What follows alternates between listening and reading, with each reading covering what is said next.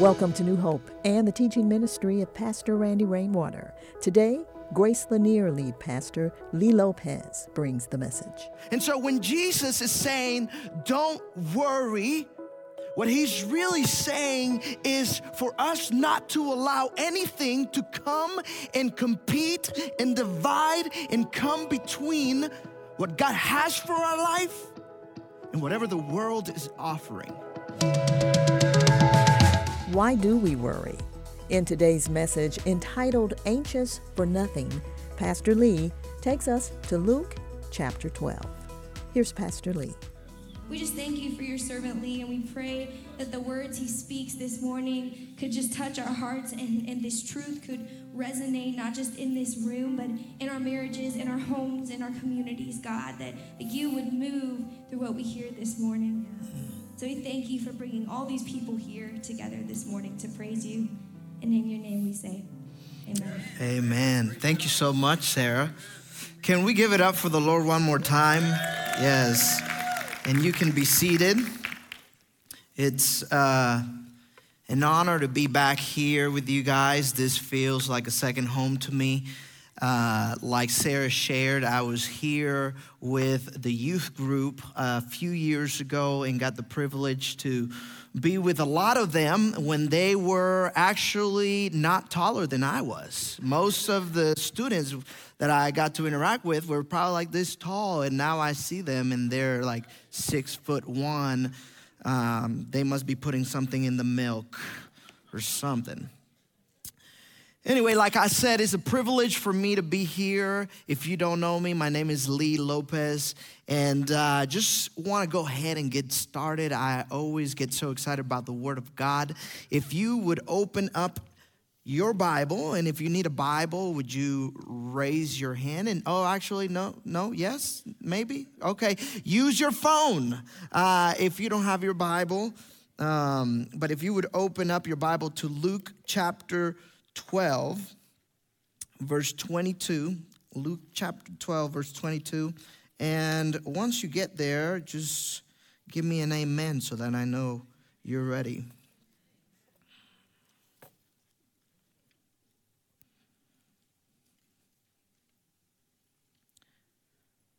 Luke chapter 12, verse 22.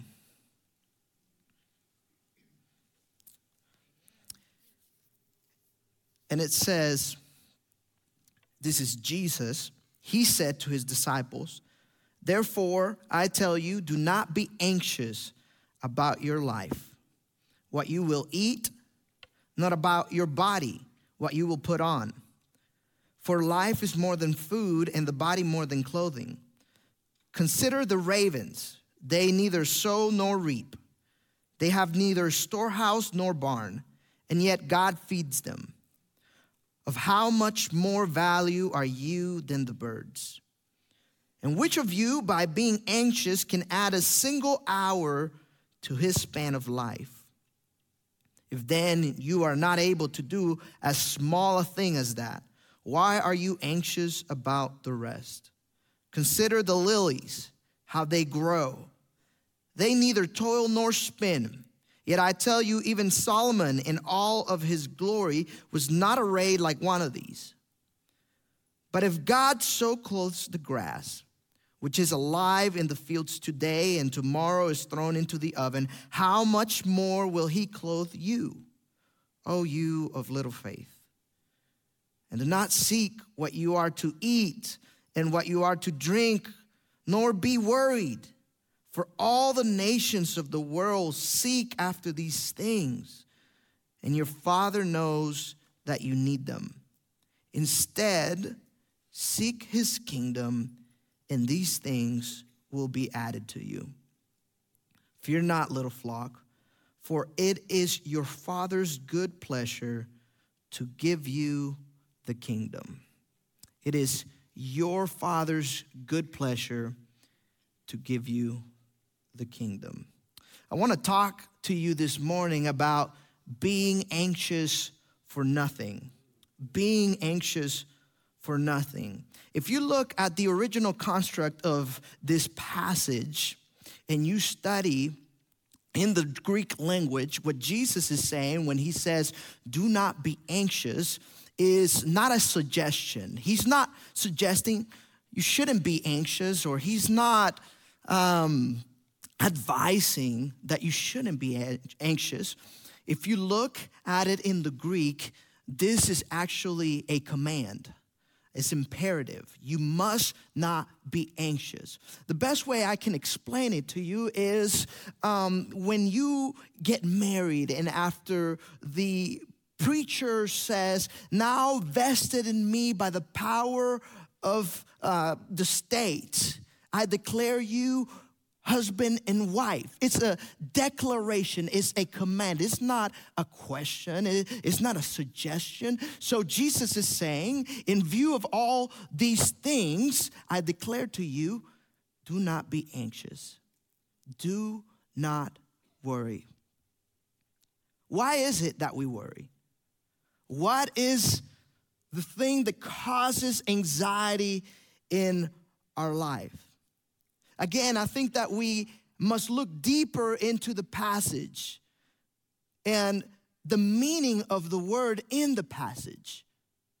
In the Greek, at its most basic level, this word used in the passage means to be divided in your desires. To be divided in your desires. It literally means to be torn into two. So, at its best, Anxiety begins to surface when we are torn apart, when we are divided, when there is a conflict in our life between two things, when we have divided loyalties, when we begin to serve two masters. And so when Jesus is saying, don't worry, what he's really saying is for us not to allow anything to come and compete and divide and come between what God has for our life and whatever the world is offering. And you see how this is completely different than taking anxiety as a sin that we must never encounter or touch because the reality of life is that there's going to be stuff that worries us. And actually, I truly believe that God is not calling us into this utopia or this heavenly dream where there's no worry. I think there's things we need to worry about. I think we need to worry about the propaganda that's being placed in our children. We need to worry about the way our children are raised up. We need to worry about the way we treat one another. We need to worry about the way we love one another. We need to care about injustice in the world. We need to care about what's happening around us. Matter of fact, I believe it's biblical. Jesus said himself, in this world, you will encounter what? Trouble. In this world, you will encounter trouble, but take heart, for I have overcome the world. So, what I'm trying to say to you is that it's natural to feel uncertainty, but don't let uncertainty fill you. It's natural to be in crisis, but don't let crisis control you. It's natural to be in messy situations. There's gonna be messes in your life. But don't let the messes in your life manage your decisions. It's natural to have concerns, but don't let the concerns overwhelm you. Don't let the situations in your life tear you apart divide you in your focus towards what God has for you. Because that's when anxiety becomes wrong. So, in other words, care, don't despair. Care, don't despair. Why? Because, matter of fact, all these things All these things shall pass. Maybe you are undergoing a season of storms. Maybe right now you're going through some of the most difficult things you've ever faced in your life, but this too shall pass. Somebody say it, proclaim it. This too shall pass. Say it with faith. This too shall pass. You see, at the other side of every storm, there is calm. After winter, there always comes spring. After every valley, there's always a mountaintop. Even deserts have oases, if that's even a word. But we're gonna make it a word tonight, this morning. But this too shall pass. Don't make your tent, don't make your house in the middle of the storm. Don't camp there. This too shall pass. I want us to see what Jesus says. He says, Consider the lilies. Consider the lilies. How do you overcome worry? How do you overcome anxiety? Consider the lilies. Consider God's handiwork. Consider all the things that He's made. Consider the fact that the sun rises every day from the same position and falls down every day in the same position, east to west by one command of the Lord. Never repeat it again. One command was enough for the sun to rise up, for the moon to rise up, for the stars to be in place. One command. God is in control. Consider the lilies, consider the handiwork of God. Replace your worry for worship. When you consider the work that God has done, anybody is an outside person. When I go outside and I look at the waterfalls and I look at the trees and I look at the mountains, there's nothing else that I can do but worship God. Consider the handiwork of God, not only in nature, consider the handiwork of God in your life. Consider how He's taken you away from things, how He's kept you, how He's healed you, how He's protected you, how He's guided you. Consider the handiwork of God in your life. He's not left you alone, He's been your fortress. He's been your mountain. He's been your giant killer. He's been your healer. He's been your comfort. Consider the handiwork of God. Change worry into worship. Consider even the small things. I think the reason why some of us stumble into worry is because we stop considering the small things. The lilies represent the small things, the things that we might overlook. Consider the fact that you got up this morning that you are able to breathe without the aid of something, that you're able to walk, that you're able to see, that you're able to hear, that you're able to experience things with your children. Some people don't have that luxury. Consider the small things that you take for granted. The fact that you have a car, the fact that you're not being bombed day and night. Consider the small things in your life. Yes. Consider the small things in your life. And you see, as you begin to do these things, you will enter into this very special place, this catalytic space of being a Christian. I think this is one of the most important things that Christians need to adopt if it's not in their life or need to enhance if it's in their life already. And that is, we need to have a grat- an attitude of gratitude. We need to have an attitude of gratitude. This is how you overcome worry. You think about what God has done and then you're grateful for it. When was the last time you just said, Thank you, God? Thank you, God. When was the last time you had an attitude of gratitude. Let me tell you something. If you don't incorporate this in your life, you'll never reach the next step God has for you. You will never reach the next step God has for you in your career, in your family, as a person in your personal life. You will never reach your next step unless you adopt an attitude of gratitude. Why? Because you can never go to what's next until you're thankful for, for what you have now. You can never go to what's next until you're thankful for what you have now.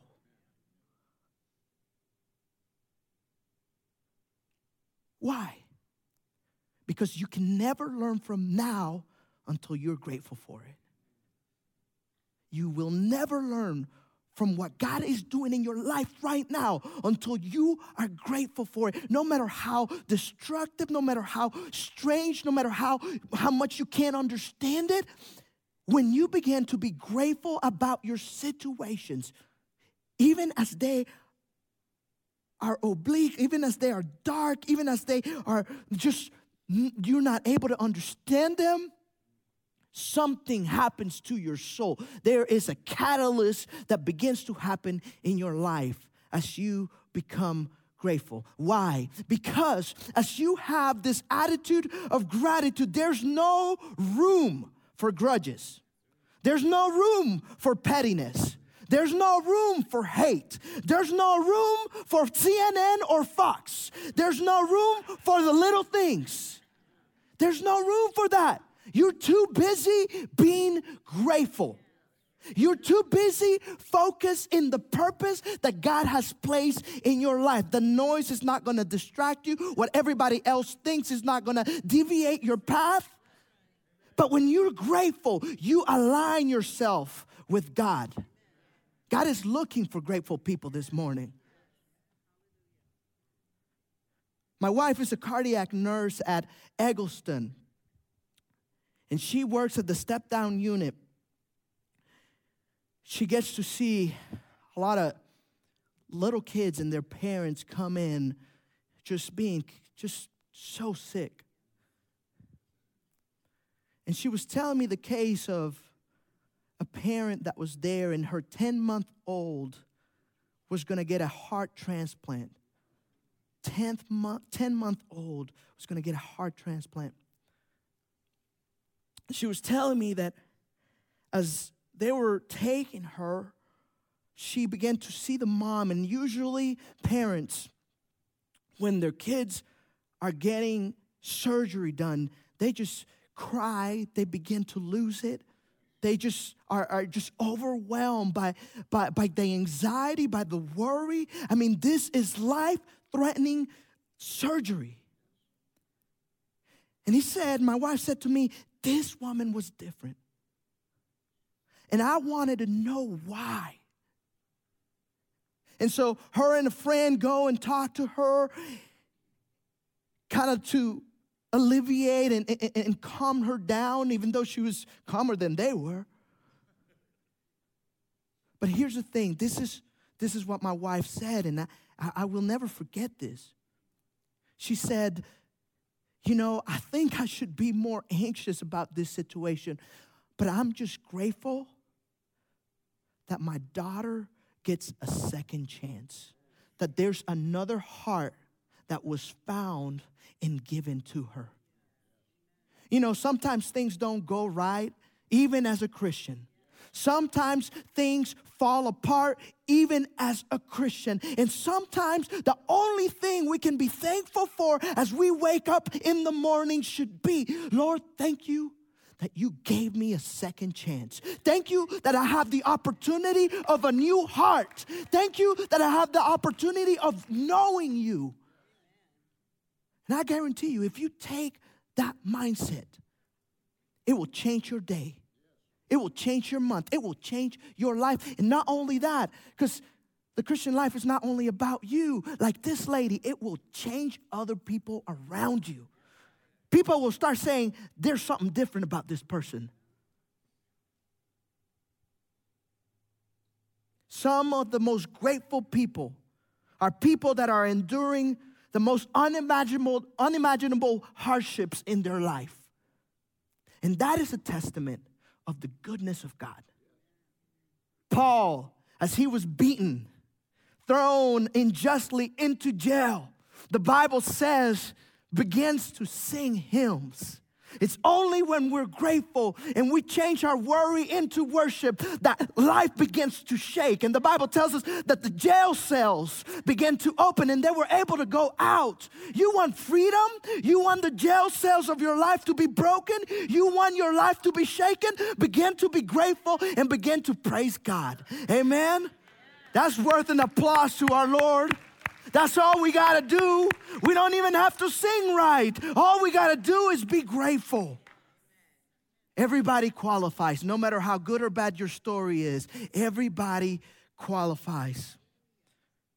We got to learn the art of rest.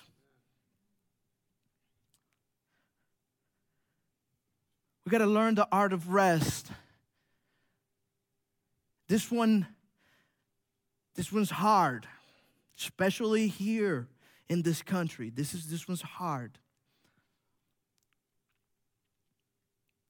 Because we have been taught that the more we work, the more we reach out, the more we're focused, the farther we're going to get.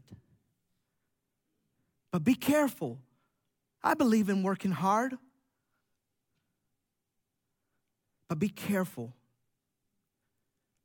learn the art of rest. I think some of us, in order to get worry out of our life, some of us just need a good night's sleep. Stop scrolling down Facebook or Instagram or uh, you know TikTok. I don't have any of these things. I just heard, you know. Uh, but but I, am telling you, TikTok ha- has the algorithm of hell. Like it's just, I, I had to delete that thing. But some of us need to stop watching Netflix or doing whatever we're doing that, keep, that keeps us up at night and replace that for a little bit of Bible reading, a little bit of prayer, a little bit of time on our knees. Get a good night's sleep. You know, the word says, and Jesus said that we ought to love our God, the Lord our God, with all our heart, with all our mind, with all our strength, with all our soul. So there's different components in our life by which we get to love our God. I think a lot of people just feed their mind. They have a lot of knowledge of the word. And again, those things are not bad, but if that's the only thing you have, you're in disbalance. And maybe you got the rest of them right, but your body's just a mess. You're in unbalance. Balance your life out. Go get a run, get on a bike, enjoy outside. Maybe after pollen season, but enjoy it.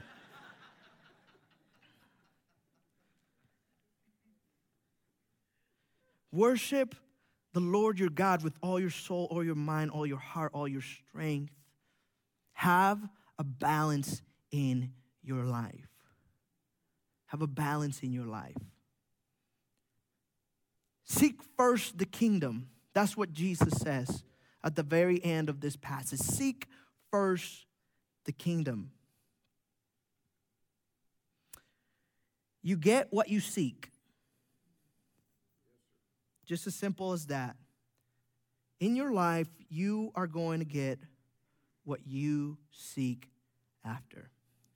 And we can sit down here and we can say, We're seeking after the Lord. But the reality is, whatever you give your time to, that's what you're seeking after. Whatever is taking your mental space day after day, that's what you're giving your life to. We have an idea of what it means to seek the kingdom. And I think most of us start by seeking the kingdom, but we end up finding ourselves and sadly, the kingdom of God becomes about us how far we're going to get, how much we're going to get from Him, what we need for Him to do. And be careful when you do that because I just want to be honest first with myself, but then with all of us. The kingdom of God is not about us. We get to be a part of it, and it's lived out through us, but it's not about us. It's about Him and what He wants to do in our life. The last few years have been probably some of the most difficult years of my life. As mentioned here, I used to be part of this awesome church. And then I felt a calling by the Lord to step into what God had next. And in my mind, I'm a very positive guy. In my mind, I was like, Yes, Lord, you're going to move in power. And He has. But it was going to be completely different. I did not expect and it was not in my plans to have a two year plus world pandemic as we were starting a church plant. As soon as we were able to actually start meeting on a regular basis, boom, COVID hits. You can't meet. How do you start a church when you can't meet? But it was, it has been some of the most difficult years of my life. I've honestly gotten a PhD on overcoming worry. Sleepless nights. I never understood this, and, and Randy would always talk to me about this or a degree of this. And this is not the way he would put it, this is the way I put it. But I began to understand how feeling betrayed felt like. People that I thought were going to be with me through years of ministry, people that I poured into, that I called, that I prayed for, and out of nowhere, gone. And I never understood that. And that brings something heavy because you start thinking, is it me? Is it Am I doing something wrong? What's going on? You start second guessing yourself. At times, you begin to feel like you're a failure. You feel alone. You don't know what's next.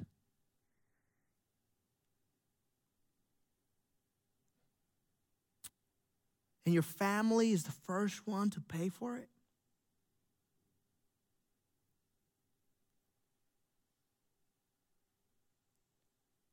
very difficult. But I think sometimes these things are required to happen in our lives so that we can have a deeper understanding of who God is and who we are. And so, if you haven't gotten anything from my message, get this. If you're going through a time where anxiety is a reality in your life, a time where you feel alone, a time where you feel like you don't know what the next step is, a time where you feel lost, it's okay. It's okay. God sees you. And as I was going through these hardships, and, and I'm able to tell it now, but when I was going through it, I would just cry. But then the Lord took me to the scriptures. You know, problems can take you to prayer or despair. You choose. And as I began to pray, the Lord took me to Joseph and he said, How do you think he felt? Betrayed by his brothers, was faithful yet was thrown into jail. 13 years he had to wait for my promise to become a reality. Think about David, anointed at 15. 15 years of serving the king and then being persecuted by him. But that's where Though I walk through the valley of the shadow of death, I will fear no evil. Your staff and your rod, they comfort me. You take me to the green pastures. You see, it's in those moments of worry, it's in those moments of anguish, it's in, it's in those moments that you don't understand what's next that God comes and says, I'm here. Think about Abraham 25 years since the promise of a son until the son. Think about Jesus 30 years until he could come about into his ministry and only to what? Be crucified after three years. If you are in a place of despair, if you're in a place of not understanding, you are in good company.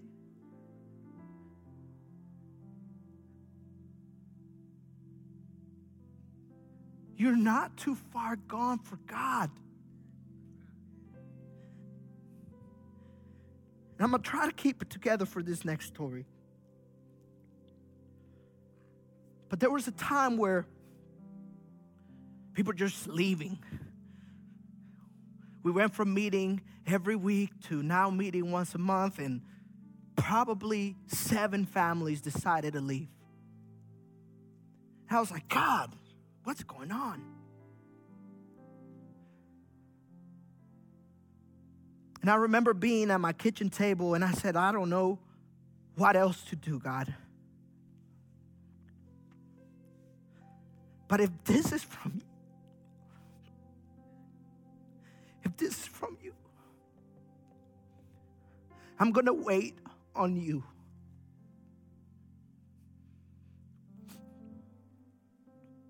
In 30 seconds to a minute after I made that prayer, there was a Venmo. I open up the Venmo, I look, and it's from a lady I have no idea who she is. No idea whatsoever. And in the Venmo, there's a large amount of money and to tell you the truth, the first thing I said to myself is that these Russian hackers.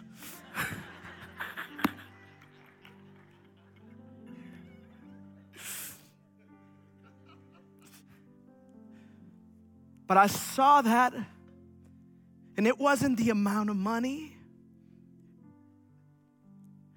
I was overwhelmed because I felt like God was saying, Look, you don't even know this person, but I see you.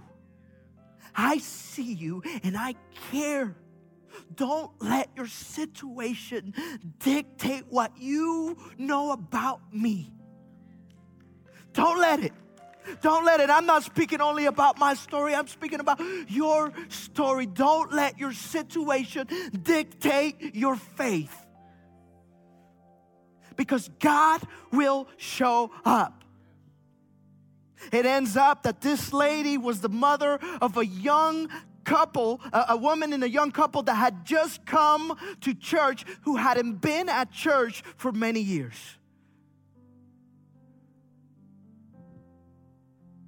Oh, our God is a good God.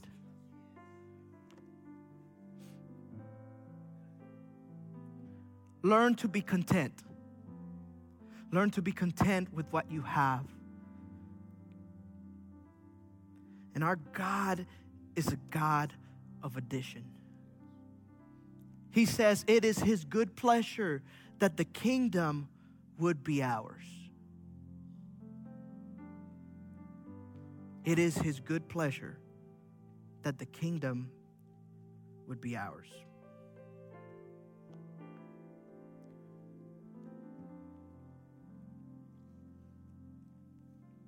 I just want you to close your eyes right now.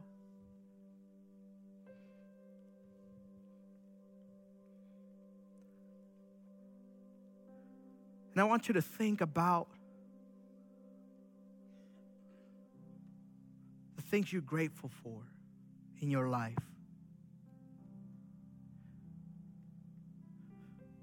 I want you to think about how in those times, those days where you felt like you were alone, I want God to reveal to you how He was there, how He is there, how He is present.